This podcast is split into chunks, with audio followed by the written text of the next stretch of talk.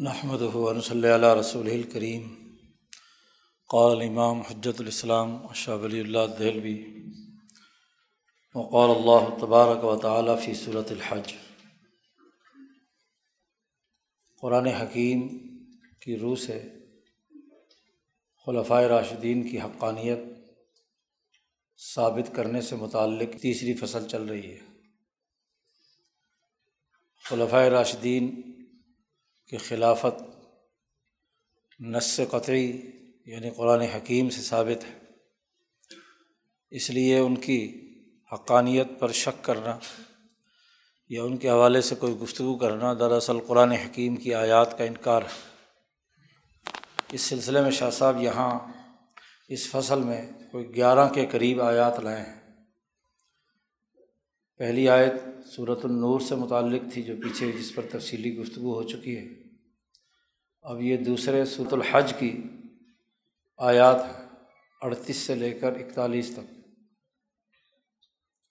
ان آیات کا سیاق و سباق اس حقیقت پر دلالت کرتا ہے کہ حضرت ابو بکر صدیق رضی اللہ تعالیٰ عنہ سے لے کر حضرت علی المرتضیٰ رضی اللہ تعالیٰ عنہ تک چاروں خلفۂ راشدین وہ نس قطعی سے ثابت شدہ ہے کہ وہ خلیفہ ہو کر انہوں نے وہ کام کیے جو ان آیات میں بیان کیے گئے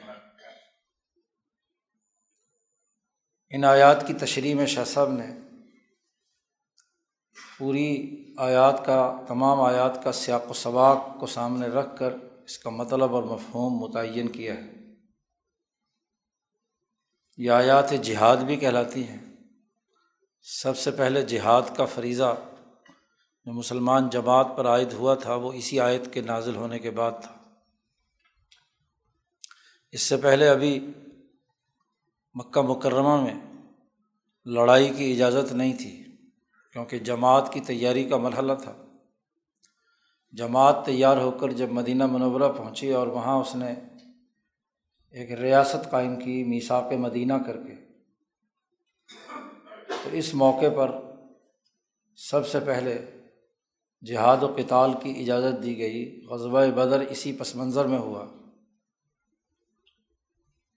اس کی تیاری کی گئی اور غزبۂ بدر میں دشمن کو شکست دی گئی۔ اس کا تذکرہ کرتے ہوئے اللہ پاک نے ارشاد فرمایا، شاہ صاحب کہتے ہیں کہ ان اللہ جداف عن الدین آمن ان اللہ يحب خل خوان کفور۔ پہلی آیت یہ ہے، اڑتیس نمبر۔ اس آیت کا ترجمہ سب سے پہلے شاہ صاحب بیان کرتے ہیں، ہر آئینہ خدا دفعہ میں کند از مسلمانان۔ کہ بہرحال اللہ تبارک و تعالیٰ ان لوگوں کا دفاع کرے گا جو مسلمان ہوئے ہیں۔ جو جماعت ایمان لائی ہے جس نے انقلابی جد وجہد کی ہے، تو ایسی جماعت کا دفاع اللہ تبارک و تعالیٰ نے کرنے کا فیصلہ کیا ہے یا اللہ کی یہ سنت ہے مستمرہ؟ شاہ صاحب نے اس آیت کے ترجمے کے ساتھ ہی نیچے اس کی وضاحت کی ہے کہ ضرر آدائے اشارہ یعنی اس جماعت کی جو دشمن جماعت ہے، اس کے نقصان سے بچانے کے لیے اللہ تبارک و تعالیٰ کردار ادا کرتے ہیں۔ مراد آست، شاہ صاحب کہتے ہیں اس کی مراد یہ ہے کہ دفع شر کفار از مسلمانان سنت مستمرہ او است کہ مسلمانوں کے مقابلے میں جو ظالم و کافر جماعتیں ہیں، ان کو دور کرنا دفاع کرنا، مقابلہ کرنا یہ اللہ تبارک و تعالیٰ کی ایسی سنت ہے جو قدیم زمانے سے چلی آ رہی ہے۔ چونکہ اس میں جملہ فرمایا تھا، ان اللہ یداف تحقیق کہ اللہ تعالیٰ دفاع کرتا ہے مسلمان جماعت کا اور کافروں اور ظالموں کو دفاع کرتا ہے، مقابلہ کرتا ہے۔ تو یہ سنت مستمرہ ہے۔ شروع زمانے سے لے کر اب تک یہ جاری ہے کہ وہ سچی انقلابی جماعت جو اللہ اور اس کے رسول کے دین کے غلبے کے لیے کام کرتی ہے، اس کو دشمنوں سے بچانے کی تدبیرات اللہ تبارک و تعالیٰ کرتے ہیں، اسے بچاتے ہیں اور دشمنوں کو شکست دیتے ہیں۔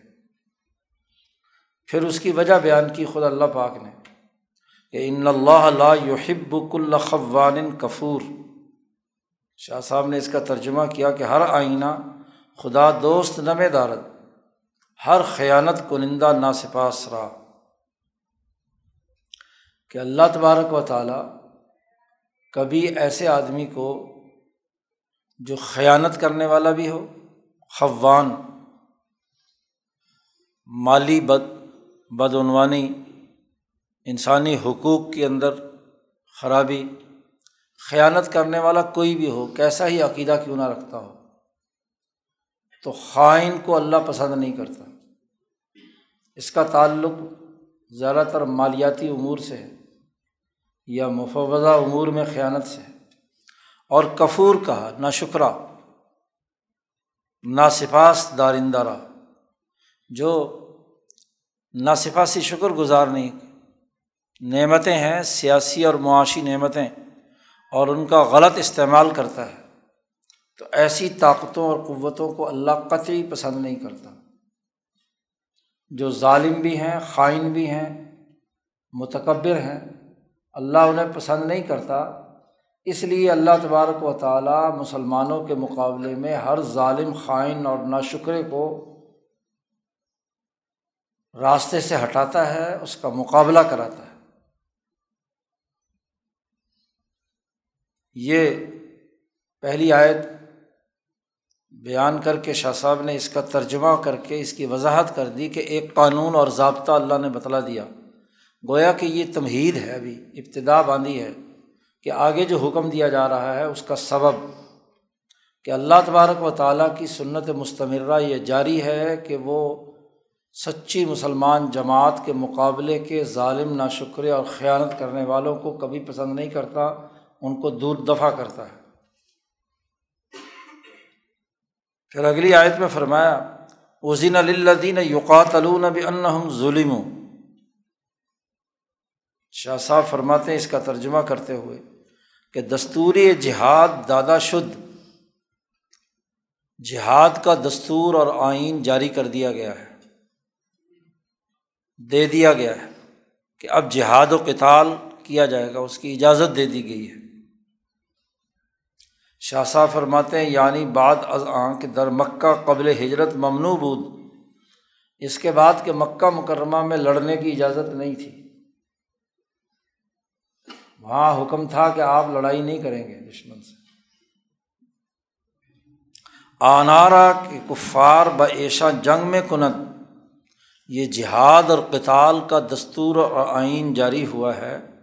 ان لوگوں کے لیے جو کفار، جو جن کے ساتھ کفار جنگ لڑتے ہیں یوقات جن سے لڑائی کی گئی ہے۔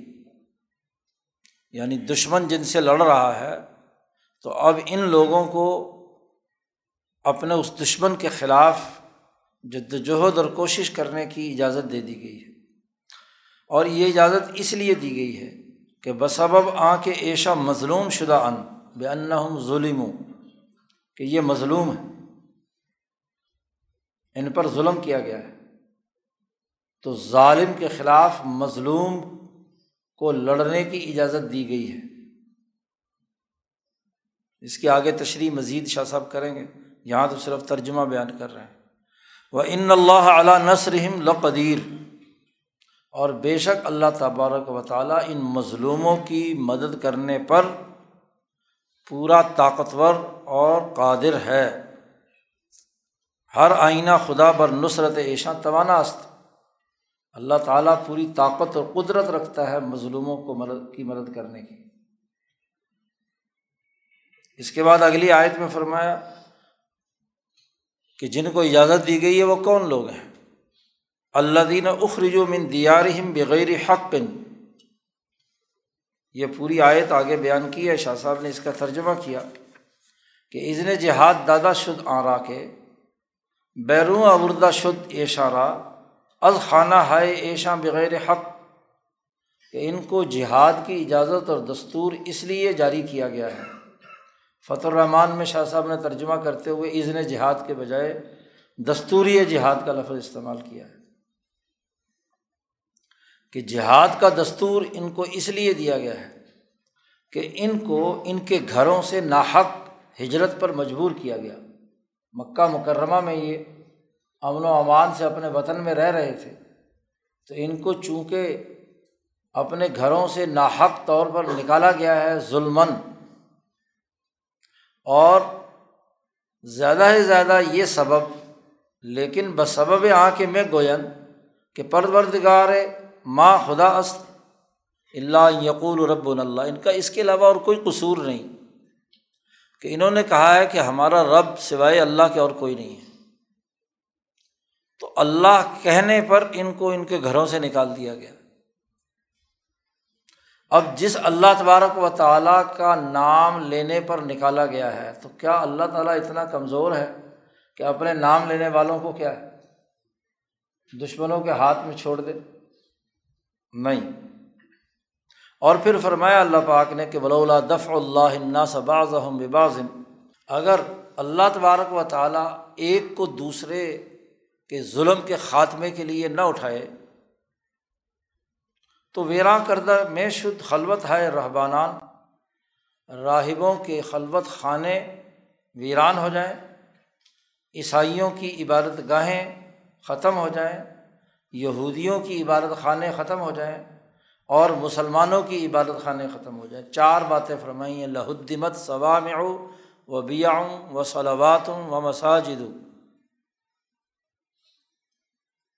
دین حنیفی کے جتنے مذاہب پہلے رہے ہیں، ان میں جو اللہ کا نام لینے کا طریقۂ کار چلا آ رہا ہے، اگر یہ جہاد و کتال کی اجازت نہ دی جاتی، تو یہ ساری عبادت خانے ویران ہو جاتے ہیں، ختم ہو جاتے ہیں۔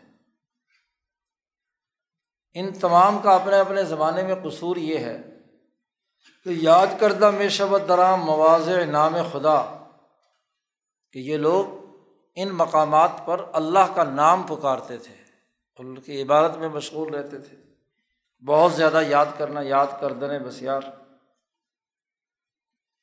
اور یہ بات واضح ہے کہ البتہ نصرت خواہد داد خدا کسے را کہ عزم نصرت دین او مسمم کنت جو اللہ کے دین کی نصرت کے لیے اٹھ کھڑا ہوتا ہے، تو اللہ تبارک و تعالیٰ بھی اس کی ضرور بھی ضرور مدد کرے گا۔ ایسا نہیں ہو سکتا۔ دنیا میں بھی آدمی جب کسی پارٹی میں یا کسی لیڈر اور رہنما کے ساتھ وابستہ ہوتا ہے، تو وہ اس کی مدد کرتا ہے۔ اب کوئی آدمی اس کے ماننے والے ہوں اور وہ اپنے ماننے والوں کو بچا نہ سکے، تو کون کل کو اس کی پارٹی میں شامل ہوگا؟ اب اللہ تبارک و تعالیٰ کی پارٹی میں جو شامل ہوں اور اللہ تعالیٰ انہیں نہ بچائے، ان کو لڑنے کی اجازت نہ دے، تو اس کا مطلب یہ کہ ہاتھ باندھ کر مروانے والی بات ہے۔ تو اللہ تبارک و تعالیٰ تو یہ برداشت نہیں کرتا۔ وہی بات جو حضرت مولانا سندھی رحمۃ اللہ علیہ فرماتے ہیں کہ انقلابی مسلمان جماعت انقلابی ہوتی ہے، وہ دشمن سے اقتدار چھیننا چاہتی ہے۔ یہ جو دفاعی نقطۂ نظر سے باتیں کرنے والے لوگ صرف میٹھی میٹھی باتیں کر کے مطمئن ہو جائیں، تو اسلام کی تعلیمات جو اقتدار نہ لینا چاہے، تو وہ اصلاحی تحریک کیسے کامیاب ہو سکتی ہے؟ وہ تو لوگوں کو مروانے کے علاوہ اور کوئی کام نہیں ہے۔ اس لیے مسلمان اقتدار لینا چاہتے ہیں۔ حزب اللہ کا کام ہوتا ہے کہ وہ اپنی نظام حکومت قائم کرے، اپنا سسٹم بنائے۔ اس کی وجہ یہ ہے کہ اللہ تبارک و تعالیٰ خوب توانا اور غالب ہے۔ وہ ایک بہتر نظام قائم کرنے کے لیے اپنے لوگوں کی مدد کرتا ہے۔ ان اللہ اللہ قوی عزیز۔ پھر اس کے بعد اگلی آیت، اکتالیس نمبر۔ جس میں یہ بات فرمائی گئی کہ اللہ دینا امک ہم فل عرض اب یہ جماعت جو جہاد و کتال کے ذریعے سے دشمنوں کو راستے سے ہٹائے گی، جب اس کا اقتدار حاصل ہوگا، اسے اقتدار حاصل ہوگا، تو یہ کیا کام کرے گی؟ تو اللہ نے وہ بھی اس آیت میں بیان فرما دیا۔ اللہ دینا ام مکنہ ہوں یہ ایسی جماعت ہے کہ اگر ان کو زمین میں قدرت حاصل ہو گئی، اللہ نے ان کو طاقت اور قوت دے کر زمین میں مضبوط حکومت ان کی قائم ہو گئی، تو یہ نماز کا نظام قائم کریں گے، مسجدوں اور عبادت گاہوں کو محفوظ کریں گے۔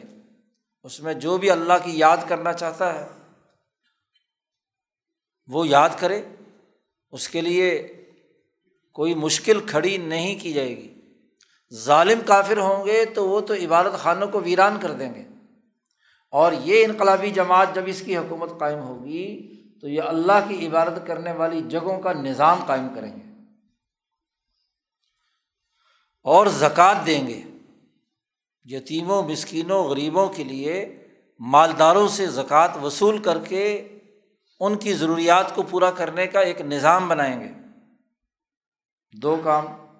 اور تیسرا کام یہ کہ امر و بالمعروف، انسانیت کے جو مسلمہ نیکیاں اور اچھائیاں اور اخلاق ہیں، ان کا بھی نظام قائم کریں گے۔ ونحو عن المنکر، اور جتنے انسانیت کے مسلمہ جرائم اور گناہ ہیں، ان تمام گناہوں اور جرائم کا خاتمہ کریں گے۔ چار کام ان کے ذمے لگائے۔ کہ اگر انہیں اقتدار مل گیا ان لوگوں کو، تو یہ چار کام کریں گے۔ اقام الصلاح آتب الزکا و امر و بالمعروف و نحو عن المنکر۔ اور فرمایا ولی اللہ عاقبۃ العمور اللہ تبارک و تعالیٰ تمام امور کا آخری انجام اللہ کے قبضے میں ہے۔ چنایا شاہ صاحب نے کہا، دستور جہاد دادا شد۔ ان لوگوں کو جہاد کا دستور اس لیے دیا ہے کہ اگر دسترت دہیم اشارہ در زمین، جب زمین میں انہیں پوری دسترس ہم دیں گے، تو برپا دارند نماز رہا و بدہن زکوٰۃ رہا نماز کا نظام بنائیں گے، زکوٰۃ ادائیگی کریں گے۔ وہ بفرمائن و کار پسندیدہ، اچھے کام کا حکم دیں گے اور منع کنند ازکار ناپسندیدہ۔ غلط کاموں کو روکیں گے۔ یہ آیات کے پہلے ترجمے بیان کر دیے، اڑتیس سے لے کر اکتالیس تک۔ پھر ہر ہر آیت کی تشریح کرتے ہیں آگے کلیمات کی۔ شاہ فرماتے ہیں کہ یہ جو شروع آیت آئی تھی، ان اللہ یداف عن الدین آمن تبحید عزن جہاد، بئی کلمہ موض عظیم، دارد از بلاغت۔ ایک علم بلاغت ہے۔ علوم میں سے کہ کہتے ہیں کہ فلاں کی گفتگو بڑی فصیح اور بلیغ تھی۔ تو بلاغت کسے کہتے ہیں؟ بلاغت کہتے ہیں مقتضا حال کے مطابق گفتگو کرنا، جیسا موقع محل ہو، اس کی مناسبت سے بات کرنا۔ اب چونکہ یہاں بات حکمرانی، نظام، جہاد کتال سے متعلق ہے تو اس پورے پس منظر میں یہ تمہیدی طور پر یہ جملے فرمائے اور بلاغت کے ذیل میں یہ بات بھی واضح کر دی کہ آگے جو ہم حکم دے رہے ہیں، اس کا پس منظر یہ ہے کہ سنت مستمرہ ما اس دفع شر کفار اس سر مسلمان کہ ہماری یہ ہمیشہ کی جاری شدہ سنت ہے کہ ہم ظالموں اور کافروں کو دفاع کرتے ہیں مسلمانوں کے سر سر سے۔ یعنی وہیں معنی در جہاد خواہد بود اور یہ دفاع کرنا اور ان کو راستے سے ہٹانا، دشمنوں کا خاتمہ کرنا، یہ جہاد کے بغیر نہیں ہو سکتا۔ کتال کی اجازت کے بغیر نہیں ہو سکتا۔ تو اس پورے پس منظر میں یہ ایک جو اس گفتگو کا تقاضا تھا، اس کے مطابق یہ اصول اور ضابطہ شاہ صاحب نے شاہ صاحب کہتے ہیں اللہ پاک نے پہلے بیان کر دیا، گویا کہ سنت مستمرہ جو جاری ہے، اس کی پہلے تمہید باندھی۔ بعض فرمود، پھر یہ فرمایا کہ یہ سنت کیوں جاری ہے؟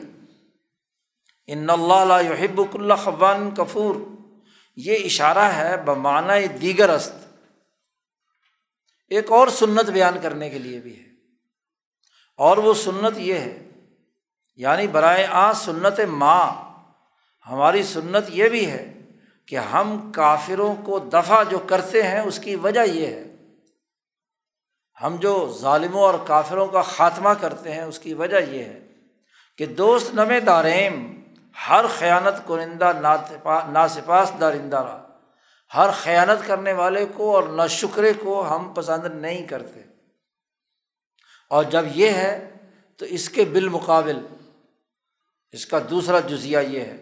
کہ دوست میں داریم، ہر متدین شاکر راہ ہر اس آدمی کو جو خیانت نہیں کرتا، امانت دار ہے، دین پر عمل کرنے والا ہے، اور اللہ کا شکر گزار ہے، اللہ کی نعمتوں پر۔ یہ اس آیت کا مفہوم مخالف ہے کہ جب اللہ ان کو پسند نہیں کرتا، تو اللہ پسند کسے کرتا ہے؟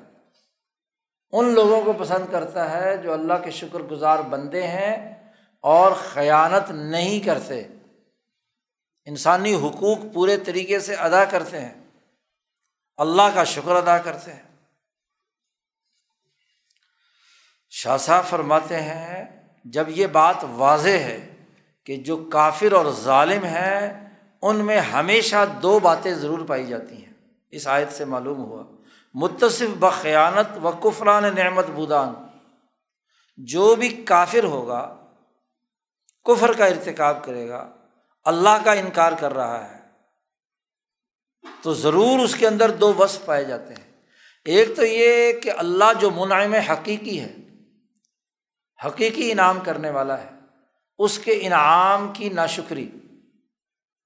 اس پر تو ضروری تھا، حق تھا اس کا، کہ وہ اللہ جل شاہ کی معرفت حاصل کرے اور اس کا شکر گزار بندہ بنے۔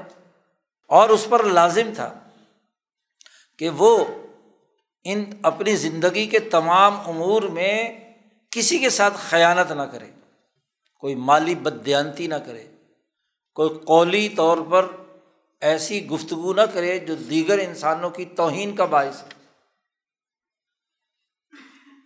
وہ مواحدہ، پیوستہ متصب بتدین و شکر رہا۔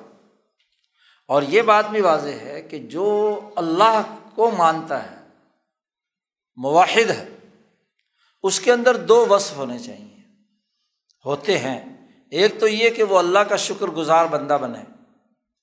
اور دوسرا یہ کہ اس میں اتنی دیانت اور اتنی امانت ہو کہ وہ انسانی حقوق کو پورے طور پر ادا کرے۔ جو اس کی ضرورت۔ لاجرم، جب یہ بات ہے تو اس میں کوئی شک نہیں۔ کہ جو اللہ کو ماننے والا ہے اس کی نصرت کرنا اور ظالم اور کافروں کو سرے سے مٹانا، یہ سنت مستمرہ ما است اللہ پاک فرماتے ہیں کہ ہماری یہ جاری کردہ سنت ہے جس پر ضرور عمل ہوتا ہے۔ تو یہ اس پہلی آیت میں گویا کے جہاد اور کتال کی اجازت دینے کا پس منظر اور اس حوالے سے جو اصولی ضابطہ اور قاعدہ چلا آ رہا ہے اللہ کی سنت مستمرہ ہے، اس کا تذکرہ کیا۔ شاہ صاحب کہتے ہیں، اگلی آیت کی طرف آئیے۔ قول تعلیٰ اللہ تعالیٰ کا یہ قول کہ اوزین للدین یوقا تلونا شاہ صاحب کہتے ہیں کہ اس آیت میں جہاد اور پتال کی اجازت کا سبب بیان کیا گیا ہے۔ اور وہ سبب بیان کیا گیا ہے کہ وہ مظلوم ہے بیان ہوں ظلم ہوں اور خدا تعالیٰ کا ہمیشہ اسلوب اور دستور رہا ہے کہ وہ مظلوموں پہ رحم کرتا ہے اور ظالموں کو شکست دیتا ہے۔ تو اب یہ مظلوم ہے جو ہجرت کر کے مکہ سے مدینہ پہنچے ہیں، جنہیں اپنے گھروں سے نکال دیا گیا ہے، تو یہ مظلوم ہے تو مظلوم، دوسرا قانون گویا کہ عیسائیت میں بیان کیا گیا کہ مظلوموں کی مدد کرنا اللہ اپنے اوپر لازمی سمجھتا ہے اور ظالموں کے خلاف کردار ادا کرتا ہے کہ ان کو شکست حاصل ہو۔ اور یہ بات بھی طے شدہ ہے پوری دنیا میں کہ مظلوم کو ظالم کے مقابلے میں اٹھ کھڑا ہونا تمام ملتوں اور تمام مذاہب میں اور تمام دستور اور آئین میں جائز ہے۔ مظلوم ظالم کے خلاف اٹھ سکتا ہے۔ تو یہاں ان کو جو جہاد اور کتال کی اجازت دی گئی ہے، اس کی وجہ یہ ہے کہ یہ مظلوم ہے پھر شاہ صاحب فرماتے ہیں کہ یہ تعبیر جو قرآن آیات میں کی گئی ہے، بعض تعبیر مسلمان با موصول اللہ دینا کہ سلا اش یوقاتلون است، کہ یہاں اللہ اوزین للذین یوقاتلون ایمان والی جماعت کی طرف اشارہ کیا ہے، اسم موصول اللہ زینہ اور اللہ زینہ کا سلا آگے یوقاتلون آ رہا۔ ہے اشارہ میں کنت، یہ اس بات کی طرف اشارہ ہے آنکھ قدام ظالم بیشتر از این خواہد بود کے بعیشہ جنگ میں کنند کتنے ہی ظالم ہیں کہ وہ مظلوموں پر ظلم کرتے ہیں اور ان سے لڑائی کی گئی کتنے مظلوموں سے ظالموں نے لڑائی کی ہے۔ تو ان پر جو ظلم اور زیادتی کی گئی ہے پتال کیا گیا ہے۔ تو مسلمانوں کا ذکر یعنی یہاں اللہ دینا آمنوں نے کہا اللہ دینا یوقاتلو نے کہا کہ جن کے ساتھ پتال لڑائی کرنے کا عمل کیا گیا۔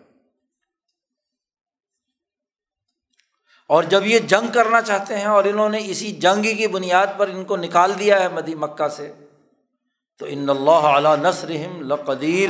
یہ جملہ استعمال فرمایا ایسے موقع پر۔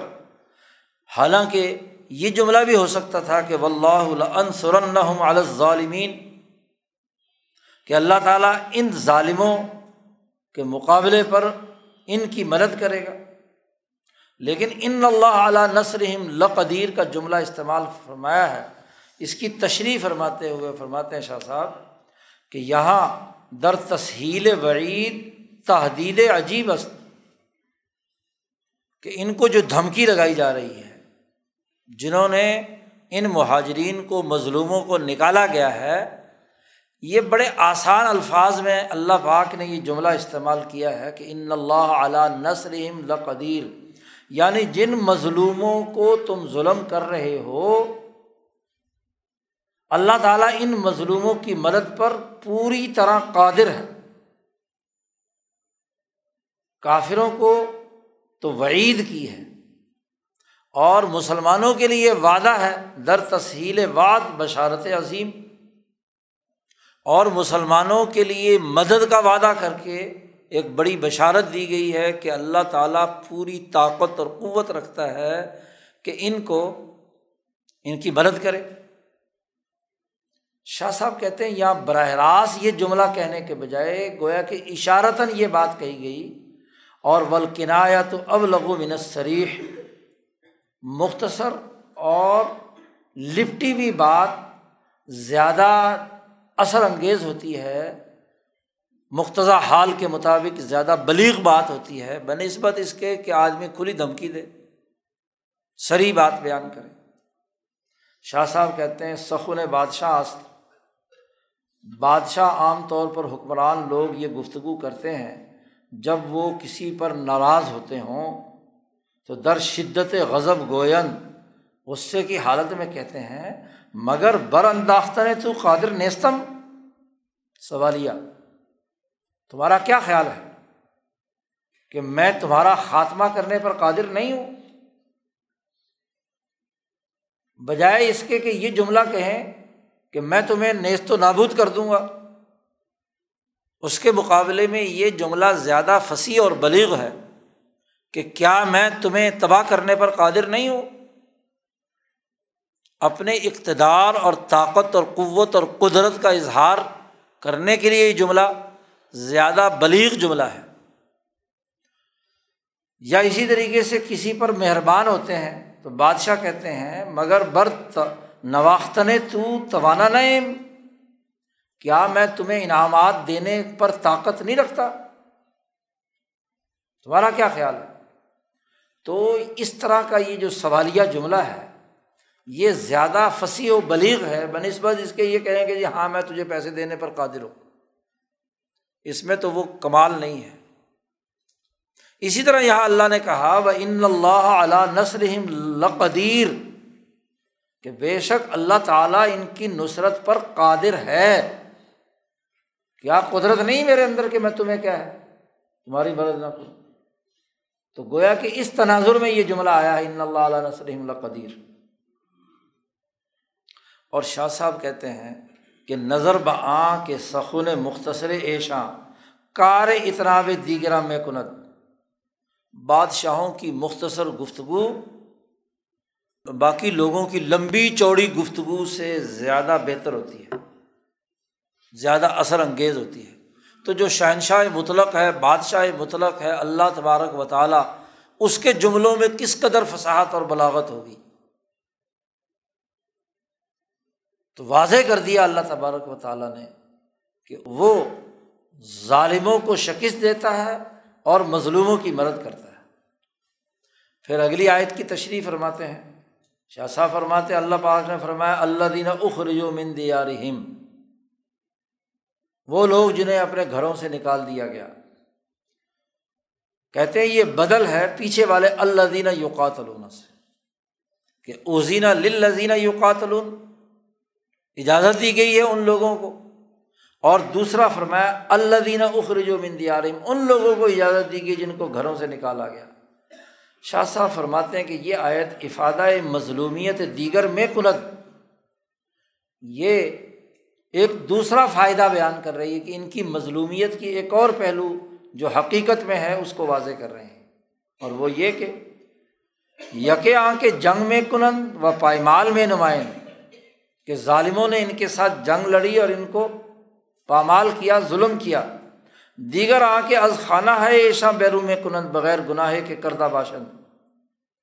دوسرے یہ کہ ان کو، ان کے گھروں سے نکال کیا گیا بغیر کسی گناہ کے، بغیر کسی جرم کے۔ ان کا جرم صرف یہ ہے کہ اللہ یقول رب اللہ، تو اس میں تحکم عجیب است عربی زبان کی بلاغت اور فصاحت کی وضاحت کرتے ہوئے فرماتے ہیں۔ گویا کہ یہ پوچھا جا رہا ہے کہ کیا اللہ کا نام لینا کوئی جرم ہے؟ اس کے علاوہ اور ان کا کیا جرم تھا جو ان کو گھروں سے نکال دیا گیا؟ یعنی این عجب از این نادانہ نے گمراہ کی توحید رہا کہ موجب تعظیم و توقیر بود۔ یہ عجیب نادان لوگ ہیں کہ اللہ کی وحدانیت کا اقرار کرنا تو دراصل قابل تعظیم اور توقیر بات ہے۔ انہوں نے اس قابل تعظیم و توقیر بات کو گناہ شمار کر لیا۔ اس سے بڑا جرم اور کیا ہو سکتا ہے؟ وبا معاہدہ معاملہ اشد گناہ گاران پیش کر گرفتن اور مواحد لوگوں سے جو اللہ کی توحید کے قائل ہیں، ان کے ساتھ معاملہ گناہوں سے گناہ گاروں سے بھی زیادہ سخت کیا کہ ان کو گھروں سے نکال دیا۔ گھروں سے تو تب نکالا جاتا ہے کہ جب کوئی ٹولہ یا گروہ انسانیت پر جرم کرے یعنی دوسرے انسانوں کو نقصان پہنچائے، کوئی چور ہو، کوئی ڈاکہ ڈال لے، کوئی بدماش ہو، تو دستور ہے کہ لوگ ایسے بدماش کو دو تین دفعہ پکڑا جائے تو اس کو اپنے محلے سے، اپنی سوسائٹی سے نکال بار کرتے ہیں۔ چل بھائی، یہاں سے نکل۔ تو انسانی معاشرے میں رہنے کے قابل نہیں ہے۔ تو کسی کو گھر سے نکالا تب جاتا ہے کہ جب وہ اس سوسائٹی کے لیے ایسا نقصان دہ ہو جائے کہ وہ ڈاکہ ڈالے، ظلم کرے بدیانتی کرے ہاں جی لوگوں کو نقصان پہنچائے تو پھر اس کی سزا ممکنہ طور پر ہو سکتی ہے کہ یہ انسانی معاشرے میں رہنے کے قابل نہیں ہے، اس کو نکالو یہاں سے باہر پھینکو۔ لیکن ان کا جرم تو اس کے علاوہ اور کچھ نہیں کہ نہ تو کسی انسان کو کوئی نقصان پہنچایا۔ نہ کسی پر ظلم کیا۔ ان کا جرم صرف یہ ہے کہ یہ صرف اللہ کو پکارتے ہیں اور اللہ کو پکارنا خود مکے والوں کے یہاں ایک بہت بڑی عظمت کی بات ہے۔ اسی لیے تو حج میں وہ لبیک اللہ لبیک کا نعرہ لگاتے تھے۔ تو جب خود توحید اور عظمت کا قائل ہیں اور یہی کام، یہی نام ان مسلمانوں نے لیا ہے اللہ کا خالصتاً، تو اس، یہ جرم ہے کوئی کہ اس جرم کی بنیاد پر ان کو نکال دیا جائے؟ اس کے بعد اگلی آیت کی تشریح کرتے ہیں شاہ صاحب کہ ولولا دف اللہ الناسا یہ دوسرا سبب بیان کیا جا رہا ہے، جہاد کی اجازت دینے کا۔ ایک تو اس لیے ان کو لڑائی اور جہاد کی اجازت دی ہے مسلمانوں کو کہ بے ہوں ظلم ہوں کہ یہ مظلوم ہے۔ اور دوسرا سبب یہ بیان کیا جا رہا ہے کہ چنا کے مظلوم را دفع ظالم از عرض و مال و جان خود محمود است کہ مظلوم کو ظالم کا مقابلہ کرنا اور اپنی جان، مال، عزت، آبرو کی حفاظت کرنا یہ ایک اچھی بات ہے۔ جیسا کہ اللہ پاک نے دوسری جگہ پر فرمایا من قطل مظلوم فقط جالنا لی ولی سلطان فلاں یوسرف فرقتل ان کانا منصورہ کہ جو آدمی مظلوم ہونے کی حالت میں قتل کر دیا گیا، تو اس مقتول کے ورثا کو اس کے جو ہاں جی ورثا ہے اولیا ہیں، ان کو یہ طاقت اور قدرت حاصل ہے کہ وہ بدلے میں قاتل کو قتل کرے۔ لیکن فلاں یسر فی القتل، جس طریقے سے اس نے قتل کیا ہے، ویسے ہی قتل کر سکتے ہیں۔ ان نوکانہ منصورہ کیونکہ مظلوم جو ہے وہ منصور ہے، اس کی مدد کی جاتی ہے۔ شاہ صاحب کہتے ہیں، جیسا کہ فرد اگر مقتول ہو مظلوم، تو اس کے ورثا کو حق ہوتا ہے کہ قاتل کو راستے سے ہٹائیں، اپنا قصاص لیں۔ دنیا بھر کا دستور اور قانون ہے۔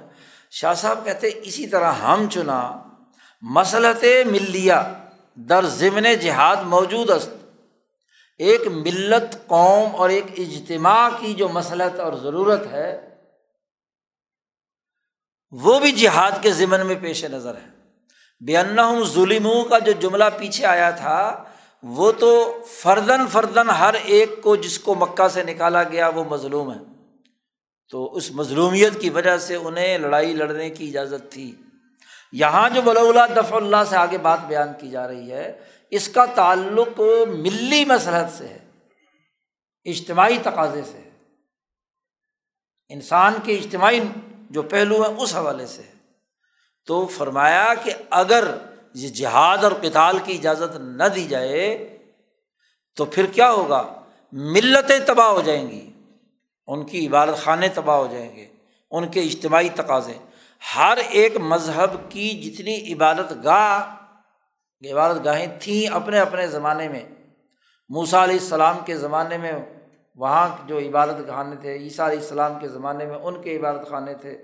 تو یہ عبادت خانے دراصل وہ انقلابی جماعت کے مراکز تھے کہ جنہوں نے اپنے اپنے دور کے ظالموں کے خلاف جد وجہد اور کوشش کی تھی۔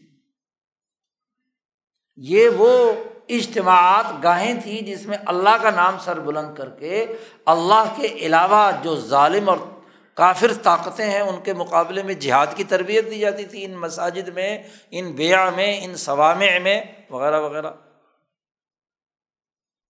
تو ملی مسلحت کا تقاضا یہ ہے کہ حکمت الہیہ، مقتضی ظہور ملت حقہ بردست رسول و نواب ایشا است در ہر زمانے اللہ کی حکمت تقاضا کرتی ہے کہ جو ملت حق ہے، حق اجتماعیت ہے، وہ غالب ہو رسولوں کے ذریعے سے اور ان کے نائبین کے ذریعے سے ہر زمانے میں۔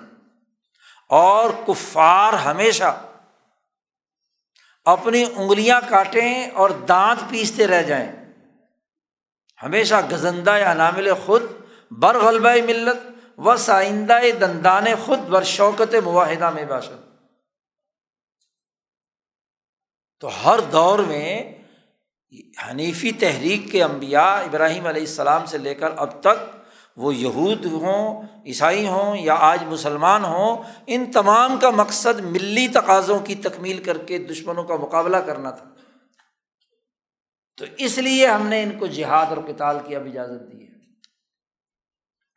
بس اگر مواحدین را بمنزلہ جوار خود ساختہ جب اللہ تبارک و تعالیٰ ان مواحدین کو، مومنین کو اپنا اعلی کار بنا لیا، تو دفع شر کفار نہ کنیم اور ان کو جارحہ بنا کر کفار کو دفاع نہ کیا گیا، تو عبادت خانہ ہے در ہر ملت خراب میں شد، ہر ملت کی عبادت گاہیں خراب ہو جائیں گی۔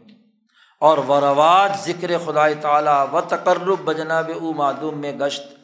اور اللہ تبارک و تعالیٰ کا ذکر اذکار اور اس کے دین کے غلبے کے ساتھ جو تقرب بارگاہ الہی حاصل ہوتا ہے وہ ختم ہو جائے گا۔ پھر یہ بات فرمانے کے بعد اللہ نے کہا، ولا ین سر اللہ من سر ہو یہ جہاد اور کتال کی اجازت اس لیے دی ہے کہ جو اللہ کی نصرت کرتا ہے یعنی اللہ کا اعلی کار بن کر ظالموں کو ختم کرتا ہے، ملت ابراہیمیہ حنیفیہ کو غالب کرنے کی جد وجہد کرتا ہے، تو اللہ بھی اس کی ضرور مدد کرے گا۔ اشارہ است شرط کسے کے اورا۔ کل جا رہا میں سازن۔ یہ اشارہ ہے اس بات کی طرف کہ جب کسی کو اپنا اعلی کار بنایا ہے ایک کام کے لیے، کسی پارٹی نے کچھ نوجوانوں کو اپنے کام کے لیے استعمال کیا ہے تو بردست ہوئے نصرت دین ظاہر میں کنت تو اس کے ہاتھ سے دین غالب ہونا چاہیے، نہ کہ مغلوب۔ یعنی تا شخص ب جان و دل، کمر ہمت بلائے کلیمت اللہ نہ بندد یعنی جب تک کوئی آدمی اپنے دل و جان سے پوری ہمت نہ باندھ لے دین کے غلبے کے لیے، اس وقت تک اللہ تبارک و تعالیٰ اس کی مدد نہیں کرتا۔ مستوجب آنیست کے نصرت اشداد کہ اس کی مدد کی جائے اور اس کو اپنا اعلی کار بنایا جائے۔ گویا کہ نصرت اللہ انہیں کی کرے گا کہ جو اپنے دل و جان سے مضبوطی کے ساتھ، استقامت کے ساتھ ڈٹ جائے اللہ کے دین کو غالب کرنے کے لیے۔ اکبر و ہم ہی اس کا سب سے بڑا ارادہ اعظم وہ صرف اور صرف دین کا غلبہ ہو اور کوئی لالچ اور کوئی مقصد اس کا نہ ہو۔ وہ نائب پیغمبر در حمل داعیہ و جہاد اعلائی دین گردانند اور پیغمبر کا نائب ہو کر وہ جو پیغمبر صلی اللہ علیہ وسلم کے قلب میں جذبہ ہے دین کے غلبے کا لیوز رہو الدینی کلی کا، وہ جذبہ اس کے اندر منتقل ہو جائے۔ اور وہ دین کے غلبے کے لیے جہاد کرے جد وجہد اور کوشش کرے۔ دعوت دے، تربیت دے جد وجہد کرے، کوشش کرے، غلط نظام کو توڑنے کے لیے اجتماعیت بنائے۔ تو جب تک وہ یہ محنت نہیں کرے گا، تو اللہ تعالیٰ اس کی مدد نہیں کرے گا۔ حافظ شیرازی کا ایک شعر یہاں پر شاہ صاحب نے نقل کیا ہے۔ ہزار نقطۂ باریک تر زموں ایجاست نہ ہرکے کے سر بتراشت کلندری دانت۔ شاہ صاحب کہتے ہیں، حافظ شیرازی کہتے ہیں کہ اس باب میں ہزاروں نقطے ہیں جو بال سے بھی زیادہ باریک ہیں۔ یہ نہیں ہے کہ جو آدمی سر مڈالے وہ کلندر بن جائے۔ تو حافظ شیرازی کا شعر شاہ صاحب نے نقل کیا ہے کہ اس اللہ کا نمائندہ بننے، اللہ کے دین کی نصرت کرنے میں ہزاروں نقطے ہیں جو بال سے بھی زیادہ باریک ہیں۔ اللہ تعالیٰ ان تمام چیزوں کا لحاظ کرتا ہے۔ ہزار نقطہ باریک تر از منہ بال سے بھی زیادہ باریک ہے۔ اس کے بعد شاہ صاحب فرماتے اگلی آیت۔ اس کی تشریح کرتے ہیں۔ اللہ دینا امک کرنا ہو شاہ صاحب کہتے ہیں، یہ اللہ دینا بھی بدل ہے۔ اللہ دینا یوقاتلون سے اور اللہ دینا اخرجو من دیارم سے۔ تیسرا تذکرہ آیا ہے، جہاد اور کتال کی یہ اجازت ان لوگوں کو دی گئی ہے کہ جو یہ کام کریں گے امک کرنا ہوں تو امک کرنا کا مطلب کیا ہے؟ شاہ صاحب کہتے ہیں مانا امک کرنا ہم یہ ہے کہ ان مکنا باز مسل آ کے گوین اگر ان کو قدرت حاصل ہوگی، اس سے مراد یہ نہیں کہ جتنے بھی یہ لوگ مکہ سے نکالے گئے ہیں ساروں کو حکومت حاصل ہوگی۔ نہیں، ان میں سے بعض کو حاصل ہوگی۔ ایسے ہی جیسا کہ کہتے ہیں کہ بنو عباس خلیفہ شدن، کہ بنو عباس کی حکومت قائم ہو گئی۔ تو سارے کے سارے عباسی خلیفہ بن گئے۔ مطلب یہ کہ ان میں سے منصور اور صفاح، منصور صفا ابو جعفر اور ہارون الرشید معمور الرشید خلفہ بن گئے تو کہتے ہیں بنو عباس کی حکومت قائم ہو گئی۔ تو یہاں بھی اسی طرح یہ جملہ ہے، یہ مطلب نہیں ہے کہ کوئی یہ کہے کہ جی یہاں چونکہ ان تمام مہاجرین کی حکومت کا اعلان کیا ہے تو وہ تو ہوئی نہیں۔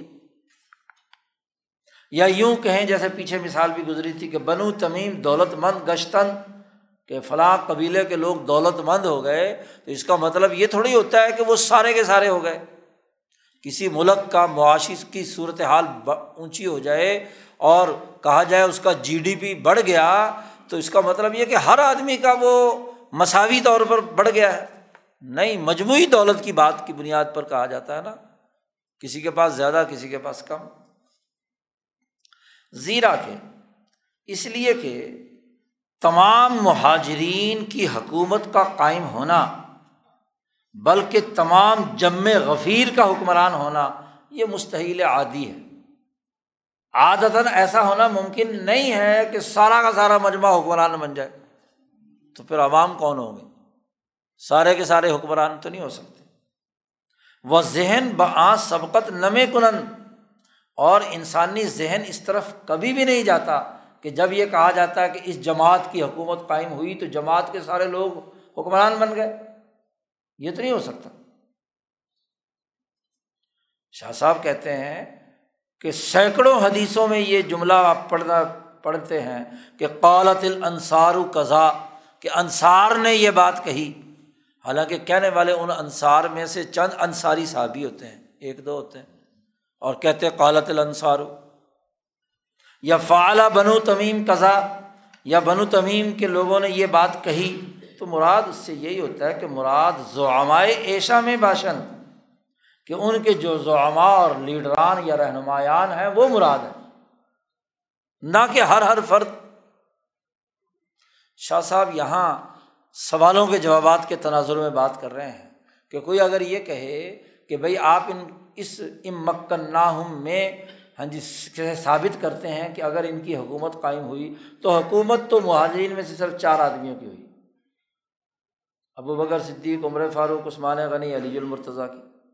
تو یہاں تو ہوم آیا ہے کہ ان مکنا ہوم کہ ان مہاجرین کی حکومت قائم ہوگی۔ تو کوئی کہے کہ احمق آدمی کہ دیکھو جی تم چار کا اس بات کر رہے اور باقی لوگ جتنے بھی مہاجرین ہیں، ان کی حکومت تو قائم نہیں ہوئی۔ اللہ نے تو سب کی حکومت کی بات کی ہے۔ تو شاہ صاحب نے کہا کہ بھائی، یہ بات تو کامن سینس کے خلاف بات ہے کہ یہ سمجھنا کہ جناب والا ساروں کی حکومت قائم ہو۔ ظاہر ہے ان کے لیڈروں اور زعما کی ہوگی۔ بعض معنی مکنا ہوں پھر ام مکنا میں ان حرف شرط ہے کہ اگر ان کی حکومت قائم ہوئی، تعلیق کے یک جز نفسی خلافت است بجز دیگر۔ کہ ان کی خلافت قائم کرنے کا، جو خلافت کا ایک جز ہے، تمکین فی العرض اس کا تذکرہ کیا گیا ہے۔ زیرہ کے خلافت شرعی تمکین فی العرض است با اقامت دین۔ شرع خلافت کس بات کا نام ہے؟ کہ زمین میں ایسی حکمرانی قائم ہو کہ جس کے ذریعے سے دین کا سسٹم قائم کیا جائے، اقامت دین ہو، دین کا نظام بنایا جائے۔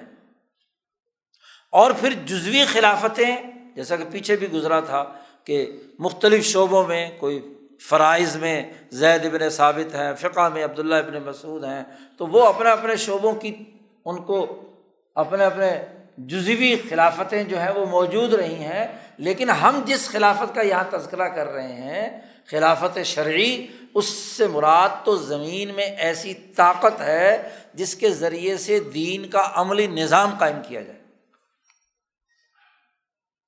شاہ صاحب فرماتے اینجا افادہ میں فرمائے، یہاں اللہ پاک نے یہ بات واضح فرمائی کہ اگر تمکین جماعت فی الارض متحق شبد اگر اس جماعت کی زمین میں حکومت قائم ہو گئی تو ضرور ان کی حکومت اس بات کا تقاضا کرے گی کہ وہ دین کا نظام قائم کرے۔ وہ حکومت ضرور اس بات پر مشتمل ہوگی کہ اقامت دین کا کام کریں اور یہی مطلب ہے خلافت راشدہ کا۔ خلافت راشدہ کا مطلب ہی یہ ہے کہ ایسی حکومت قائم کرنا کہ جو دین کا عملی سسٹم قائم کرے، غالب کرے لو ذرا الگ دینی کلی کا کام کرے، یہ خلافت راشدہ کا مطلب تو شاہ صاحب کہتے ہیں، پس حضرات خلفاء، از مہاجرین اولین بودن۔ اب یہ جو چاروں خلفۂ راشدین ہیں، سب سے پہلی بات تو یہ کہ مہاجرین اولین میں سے ہے وہ لوگ ہیں جن کے بارے میں اللہ نے کہا یوقات اور وہ لوگ ہیں جن کو اپنے گھروں سے نکالا گیا، اخرجو مندیارہم جی۔ اور ان کے لیے اللہ نے اس آیت میں کہا گیا ہے کہ ازن جہاد برائے ایشا بالقطع محقق شد کہ ان خلافۂ راشدین کو جہاد اور قتال کی اجازت قطعی طور پر، تحقیقی طور پر ان کو دی گئی ہے۔ دشمنوں سے لڑنے اور قتال کرنے کی رسول اللہ صلی اللہ علیہ وسلم کے بعد اگر کسی کو جہاد کی اجازت ہے، تو ان مہاجرین اولین کو ہے عظین اللہ یقات ظلم ابو بکر صدیق کو ہے، عمر فاروق کو ہے، عثمان غنی کو ہے، علی المرتضیٰ کو ہے۔ اور یہ آیت یہ بھی بتلا رہی ہے کہ وہ ممکن شدن در عرض بالقطع اور یہ بات بھی ہے کہ یہی لوگ جو ہیں، ان کو اقتدار حاصل ہوگا زمین میں قطعی طور پر۔ اور جب بھی اقتدار حاصل ہوگا تو پس لازم آمد کہ اقامت دین کردہ باشن جب بھی انہیں اقتدار حاصل ہوگا تو یہ دین کا نظام قائم کریں گے قطعی طور پر۔ کیوں؟ بمختصائی تعلیق۔ پیچھے تعلیق بیان کی تھی کہ اگر ان کو اقتدار حاصل ہوگا تو اقام الصلاۃ و آتب الزکات و امر بالمعروف و نہ عن المنکر۔ تو خود اللہ نے کہہ دیا کہ اگر اقتدار حاصل ہو گیا تو یہ چاروں کے چاروں حضرات بالکل چار کام ضرور کریں گے اقام الصلاۃ وزکات امر و بالمعروف انل منکر شاہ صاحب کہتے پس بالقطع خلاف راشدین بودن۔ اس آیت سے ثابت ہوا کہ یہ چاروں خلفۂ راشدین قطعی طور پر راشدین ہیں۔ زیرا کے معنی خلافت راشدہ غیر این دو جز نیست، اس لیے کہ خلافت راشدہ کا مطلب اس کے علاوہ ہے نہیں اور کوئی۔ خلیفہ راشد وہ ہے جسے تمکین فی العرض حاصل ہو اور وہ دین کا نظام قائم کرنے کے لیے کردار ادا کرے۔ چنانچہ شاہ صاحب کہتے اقام الصلاۃ و آتب الزکات یہ اشارہ ہے ارکان اسلام کا نظام قائم کرنے پر۔ پچھلی آیت کی تشریح میں شاہ صاحب نے بات بیان کی تھی، بلکہ خلافت کی تعریف میں بات بیان کی تھی کہ جو خلیفہ ہوگا، جسے ریاست عامہ حاصل ہوگی، وہ ارکان اسلام کا نظام قائم کرے گا۔ اور امر بالمعروف یہ شامل ہے دینی علوم کو زندہ کرنے سے متعلق امور پر۔ اور ون عن المنکر، یہ شامل ہے کفار سے، ظالموں سے جہاد کرنے اور ان سے ٹیکس وصول کرنے وغیرہ سے۔ اس لیے کہ کفر سے بڑھ کر منکر اور کیا ہوگا؟ اور نہیں میں، اور جو روکا گیا ہے، اس میں ظالم اور کافروں کے قتل کرنے اور جزیہ لینے سے بڑھ کر اور نہیں کون سی ہوگی؟ اور نحو عن المنکر اس بات پر بھی شامل ہے کہ ایسا نظام بنایا جائے جس میں حدود و قصاص اور تعزیرات نافرمان مسلمانوں پر نافذ کی جائیں۔ تو یہ خلاف راشدین نے کیا۔ بعض مفہوم اقام و آتب و امر و نحو آس پھر یہ بھی بات ہے کہ ان چاروں احکامات کا مفہوم مخالف یہ بھی ہے کہ آنچ حز ممکنین در ایام تمکین ایشا عزی ابواب ظاہر شبد ہما معتد بھی خواہد بود شران کہ ان کالا ام مک کرنا ہوں اگر انہیں اقتدار حاصل ہوا، تو ان کی حکومت کے زمانے میں جو باتیں بھی یہ چاروں خلفاء حکومت کے نظم و نسق کے سلسلے میں قائم کریں گے، وہ شریعت ہوگی۔ اس کا شمار کیا جائے گا کہ یہ شرع قانون ہے۔ ان چاروں خلفۂ راشدین کے جاری کیے ہوئے فیصلے قیامت تک کے لیے شریعت کا حکم رکھتے ہیں۔ اس میں کسی قسم کا تغیر و تبدل نہیں ہو سکتا۔ پھر شاہ صاحب فرماتے ہیں کہ ام مکن ہوں دراصل ایزا مکن ہم ہے یہ خبر ہے کہ ان کی حکومت آئندہ زمانے میں قائم ہوگی۔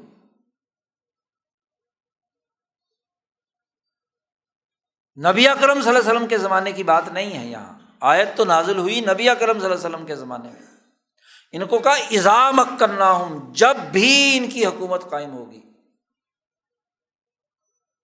نہ صرف تالی کے تالی ب مقدم، بدون تحقق مقدم۔ جملہ شرطیہ میں ایک مقدم ہے، ایک تالی ہے۔ شرط اور جواب شرط۔ ہے تو تمکین فل عرض کے بغیر اقامت سلاد ممکن نہیں۔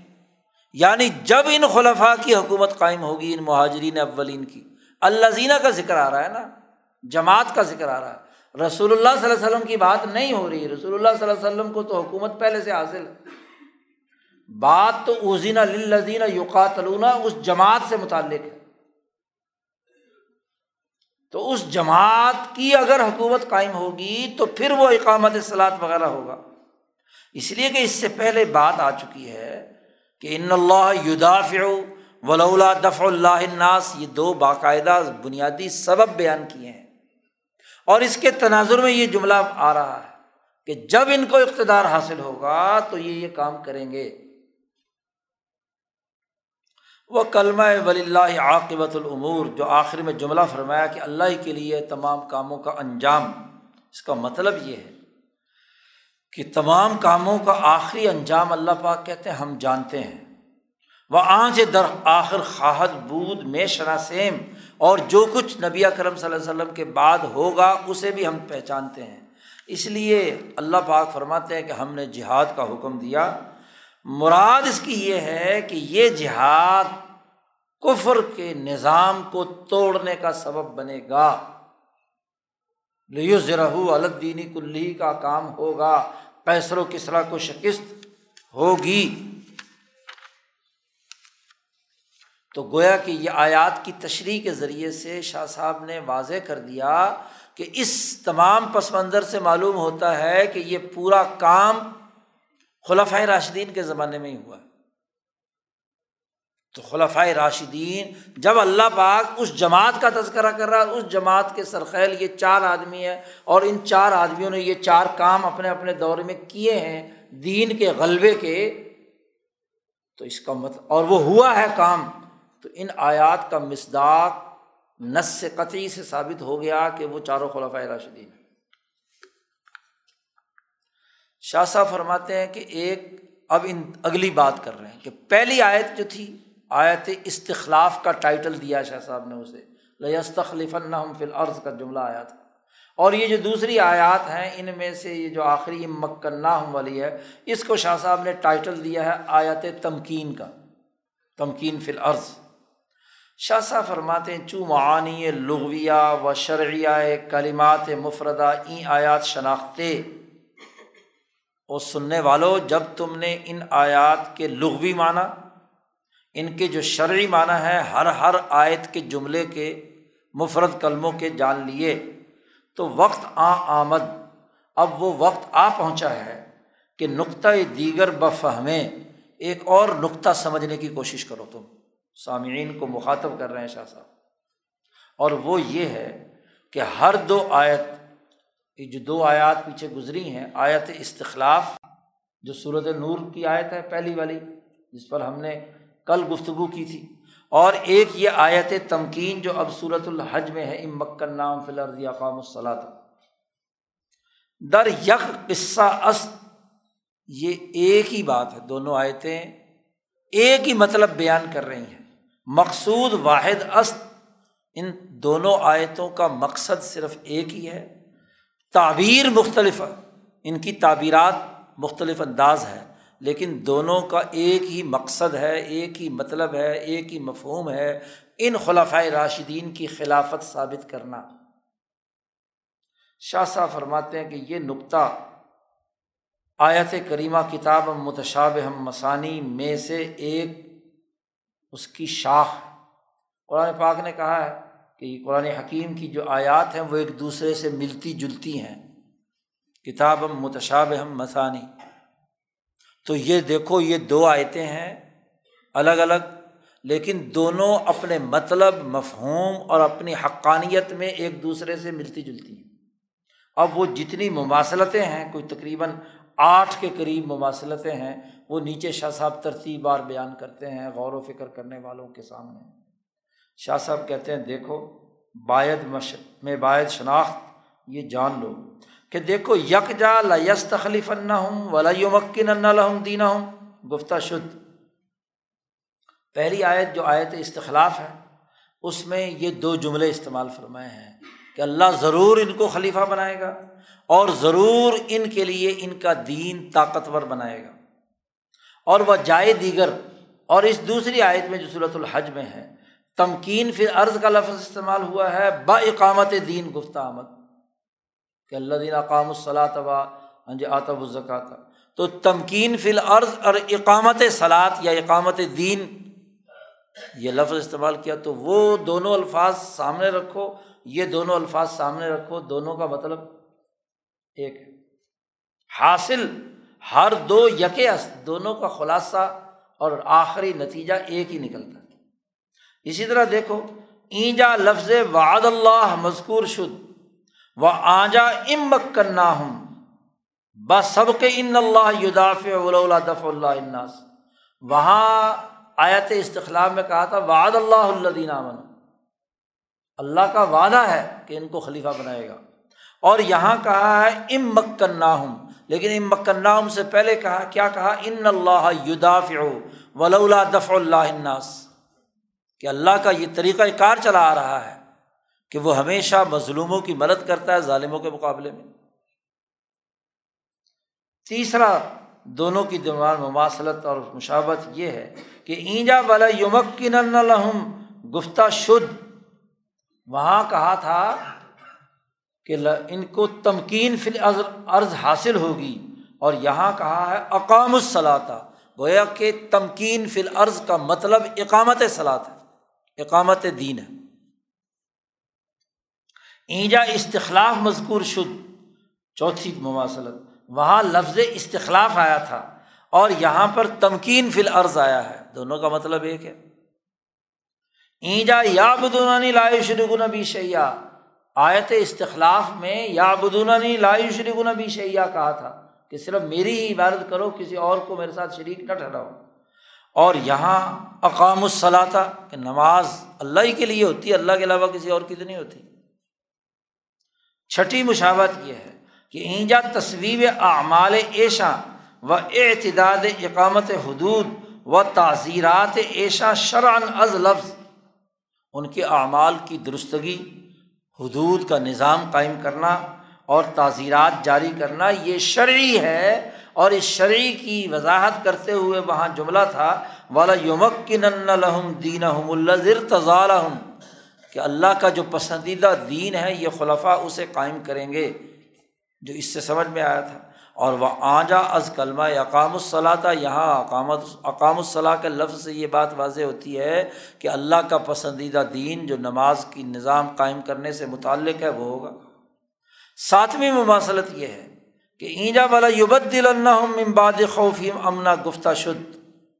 آیت استخلاف میں صورت نور میں کہا تھا کہ خوف کے بعد امن کا نظام ضرور انہیں دے دیا جائے گا۔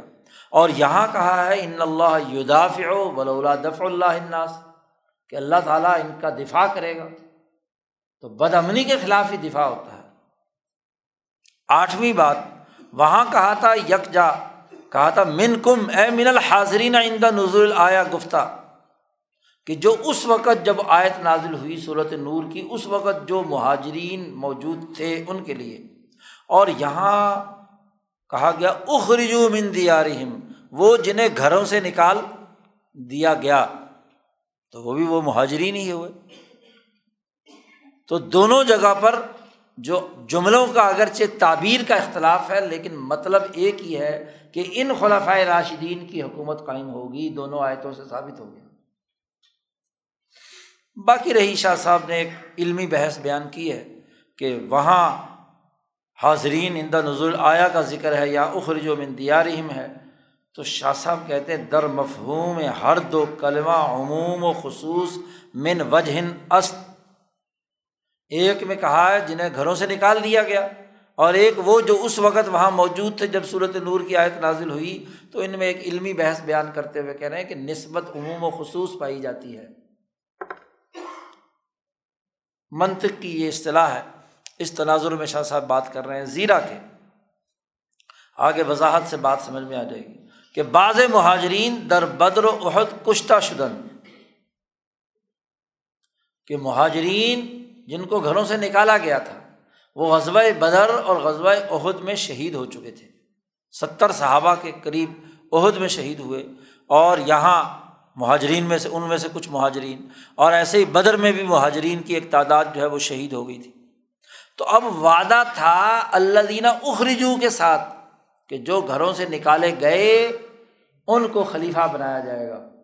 اب ان میں سے کچھ لوگ تو وہ تھے جو بدر و عہد میں شہید ہو چکے ہیں۔ صورت النور کی آیت تو بعد میں نازل ہوئی ہے۔ وہ نزول آیت استخلاف، را ادراک نہ کردن۔ انہیں آیت استخلاف ان کے زمانے میں نازل ہی نہیں ہوئی تھی۔ وہ جمع صحابہ مہاجرین اولین نبودن وہ ادراک آیت استخلاف نمودن اور صحابہ کی ایک جماعت وہ ہے کہ جو مہاجرین اولین میں سے نہیں تھی، بعد میں مہاجر بنی ہے، تو آیت کا ادراک جب استخلاف کی آیت نازل ہوئی، اس وقت وہ موجود تھے۔ بس خلافت درآں جماعت است کہ ہر دو صفت در ایشا مجتمع شد۔ اس سے معلوم ہوا کہ خلیفہ صرف وہ بنے گا کہ جو دونوں صفت اس میں پائی جاتی ہیں یعنی سورت نور کی آیت کے نزول کے موقع پر بھی وہ ہوں، اس میں بھی شامل ہوں اور وہ گھروں سے بھی نکالے گئے ہوں۔ تو یہ چاروں خلفۂ راشدین وہ ہیں کہ جو مہاجرین اولین میں سے بھی ہیں، بدر و عہد میں شہید نہیں ہوئے۔ اور آیت نور کے نزول کے وقت بھی تھے۔ اسی لیے پیچھے شاہ صاحب نے واضح کر دیا تھا کہ وہ لوگ خلیفہ بنے ہیں جو مہاجرین اولین میں سے ہیں یا جو ہاں جی صورت نزول صورت نور کی آیت کے نزول کے وقت ہے جب ان کو خلافت کا وعدہ کیا گیا تھا۔ بس خلافت درا جماعت است کے ہر دو صفت در ایشا مجتمع شد و ہر جا کے قصہ واحد، باشد و تعبیر مختلف۔ اس لیے قصہ ایک ہی ہے، تعبیر مختلف ہے۔ شاہ صاحب کہتے ہیں، ظاہر یک تعبیر رہا بنس تعبیر دیگر میں تمام محکم ساخت۔ ایک آیت میں جو ظاہر ہے، اس کی تعبیر کی گئی ہے ہاں جی دوسرے انداز میں دوسری جگہ پر۔ اور اگر عام تھا تو اس کی خصوص تعبیر کی گئی ہے دوسری، اس سے مخصص ہو گیا۔ اور اگر مطلق تھا تو اس کو مقید دیگر سے کیا ہے، تعبیر کر دی گئی۔ یہ ایک فقہی اصطلاح ہے ہاں جی ظاہر، عام، مطلق وغیرہ۔ اور خاص اور ہاں جی مقید اور نس تو اس فقہی نقطۂ نظر سے بھی شاہ صاحب نے بات بیان کر دی کہ دونوں آیت کا عموم اور خصوص، دونوں آیت کا ظاہر اور نس دونوں آیات کا مطلق اور مقید ایک دوسرے کی تشریح کر رہا ہے۔ یہ ساری بات علمی تشریح کرنے کے بعد شاہ صاحب کہتے ہیں، چوں ہما گفتہ شدھ جتنی گفتگو ہم نے ان دو آیات کی تشریح کے سلسلے میں کی ہے اب ہم اصل جو غرض ہے، جو یہاں بیان کرنے سے کہ ہماری اصل غرض ہے، اس کی طرف ہم توجہ دیتے ہیں۔ باصل غرض متوجہ شعیم شاہ صاحب کہتے ہیں کہ این ہر دو آیت کے بحقیقت واحد ان و تعبیر مختلف۔ یہ دونوں آیتیں جن میں ایک ہی حقیقت ہے، تعبیر اگرچہ مختلف ہے۔ یہ دونوں آیتیں دلالت کرتی ہیں خلفۂ راشدین کی خلافت پر۔ اس لیے کہ اللہ تبارک و تعالیٰ کا وعدہ سچا ثابت ہوا اور خارج میں اسی طریقے سے واقع ہوا کہ ان چاروں خلفۂ راشدین کے زمانے میں دین کے غلبے کا بین الاقوامی نظام قائم ہوا۔ بس استخلاف اور تمکین فی العرض مہاجرین اولین و حاضرین آئے تھے استخلاف البتہ واقع شد، حکومت قائم ہوئی ان تمام حضرات کی۔ خلافت بھی ہوئی اور تمکین فی العرض بھی۔ حکومت پر سسٹم کا پورا نظام بھی وجود میں آیا۔ وہ اگر ایشا خلفہ نہ باشد اگر یہ لوگ خلفہ نہ ہوتے خلفۂ راشدین چاروں، تو وعد واقع نہ شدہ باشد اللہ نے جو وعد اللہ اللہ آمن و منکم وعدہ کیا تھا، یہ وعدہ کبھی پورا نہ ہوتا۔ اب اللہ نے ایک وعدہ کیا ہے۔ اور وہ وعدہ، اگر ہم یہ کہیں کہ نوز باللہ، یہ خلفۂ راشدین نے حکومت غصب کر لی تھی، انہوں نے زبردستی اقتدار لے لیا تھا اور حقدار سے حق چھین لیا تھا، تو پھر وعدہ کہاں ہے؟ تعال اللہ عنزال کا علوم کبیرہ، اللہ وعدہ کرے اور اللہ کا وعدہ پورا نہ ہو۔ شاہ صاحب کہتے ہیں زیرہ کے، اس لیے کہ صحابہ رضوان اللہ مجمعین میں سے کوئی آدمی رسول اللہ صلی اللہ علیہ وسلم کی وفات کے اگلے سو سال بعد زندہ نہیں رہا تھا۔ تمام صحابہ حضور صلی اللہ علیہ وسلم کی دنیا سے جانے کے بعد اگلے سو سال میں فوت ہو گئے تھے۔ خود نبی اکرم صلی اللہ علیہ وسلم نے آخر زمانے میں فرمایا، بخاری شریف کی روایت ہے کہ نبی اکرم صلی اللہ علیہ وسلم نے فرمایا کہ آج رات کے بعد سے اگلے سو سال کے زمانے میں کوئی آدمی بھی تم میں سے زندہ نہیں رہے گا۔ تو تمام صحابہ اگلے سو سال میں دنیا سے چلے گئے۔ اگر پہلے چالیس سال خلفۂ راشدین کی خلافت حق نہیں تھی، تو یہ اللہ کا وعدہ کب پورا ہوگا؟ مہاجرین اولین بھی نہیں ہے سورت نزول کی آیت والے بھی نہیں ہیں، اس کے بعد تو۔ فقیف مہاجرین اولین و حاضرین آیات استخلاف تو پھر کن مہاجرین جن کے لیے اللہ دینا اخرجو من دیارہم کہا گیا ہے؟ ان کے اقتدار کا ذکر کیا گیا ہے۔ ان کی استخلاف کا ذکر کیا گیا ہے۔ تو وہ نہ مہاجرین اور نہ ہی وہ ہاں جی لوگ جو ہے تمکین فی العرض کی صورت اگر ان کے زمانے میں نہیں ہے تو پھر کب ہوگی؟ بس اگر درآں زمان استخلاف معود و تمکین معود متحق نہ شد الا یوم القیامت بودنی نیست. اگر ان اس زمانے میں ان کی حکومت خلفۂ راشدین کی خلافت درست نہیں ہے اور تمکین معود ان کے زمانے میں متحق نہیں ہوا تو قیامت تک کب ہوگا؟ کیونکہ مہاجرین کو حکومت ملنی ہے۔ آیت نور جن کے زمانے میں وعدہ ہوا ہے، ان سے اللہ نے وعدہ کیا ہے۔ اگر یہ وعدہ ان کے ذریعے سے پورا نہیں ہوا تو پھر کب اللہ کا وعدہ پورا ہوگا؟ نوزب اللہ اللہ جھوٹا وعدہ کیا ہے۔ جی اللہ نے جو وعدہ کیا وہ سچا تھا۔ وہ درآ زمان غیر عزیزان ممکن نشدن تو اس زمانے کے علاوہ اس زمانے میں سوائے ان چاروں خلفۂ راشدین کے اور کس کی حکمرانی تھی بتاؤ؟ کس کو تمکین فی العرض حاصل ہوا؟ اور ان کو تم قابل گردن زنی بناؤ نوزب اللہ اور پھر کہو کہ جی اب دین غالب ہے۔ کیسے غالب ہے؟ وہ مستخلف نشدن ان کے علاوہ اور کوئی خلیفہ بھی نہیں تھا۔ بس یہ بات ثابت ہو گئی۔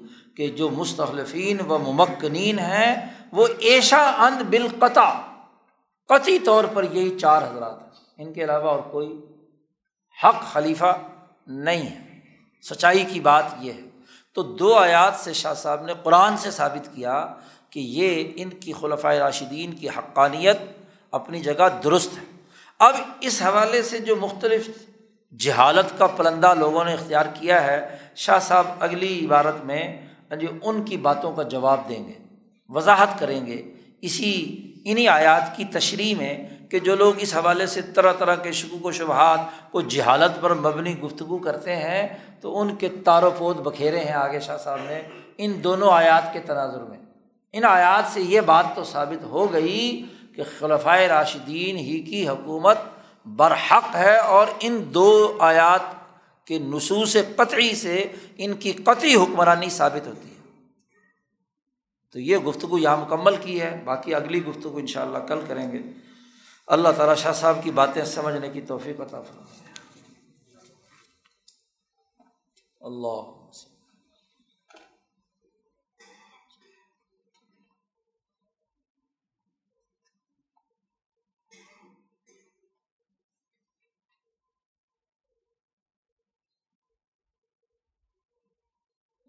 اجمائی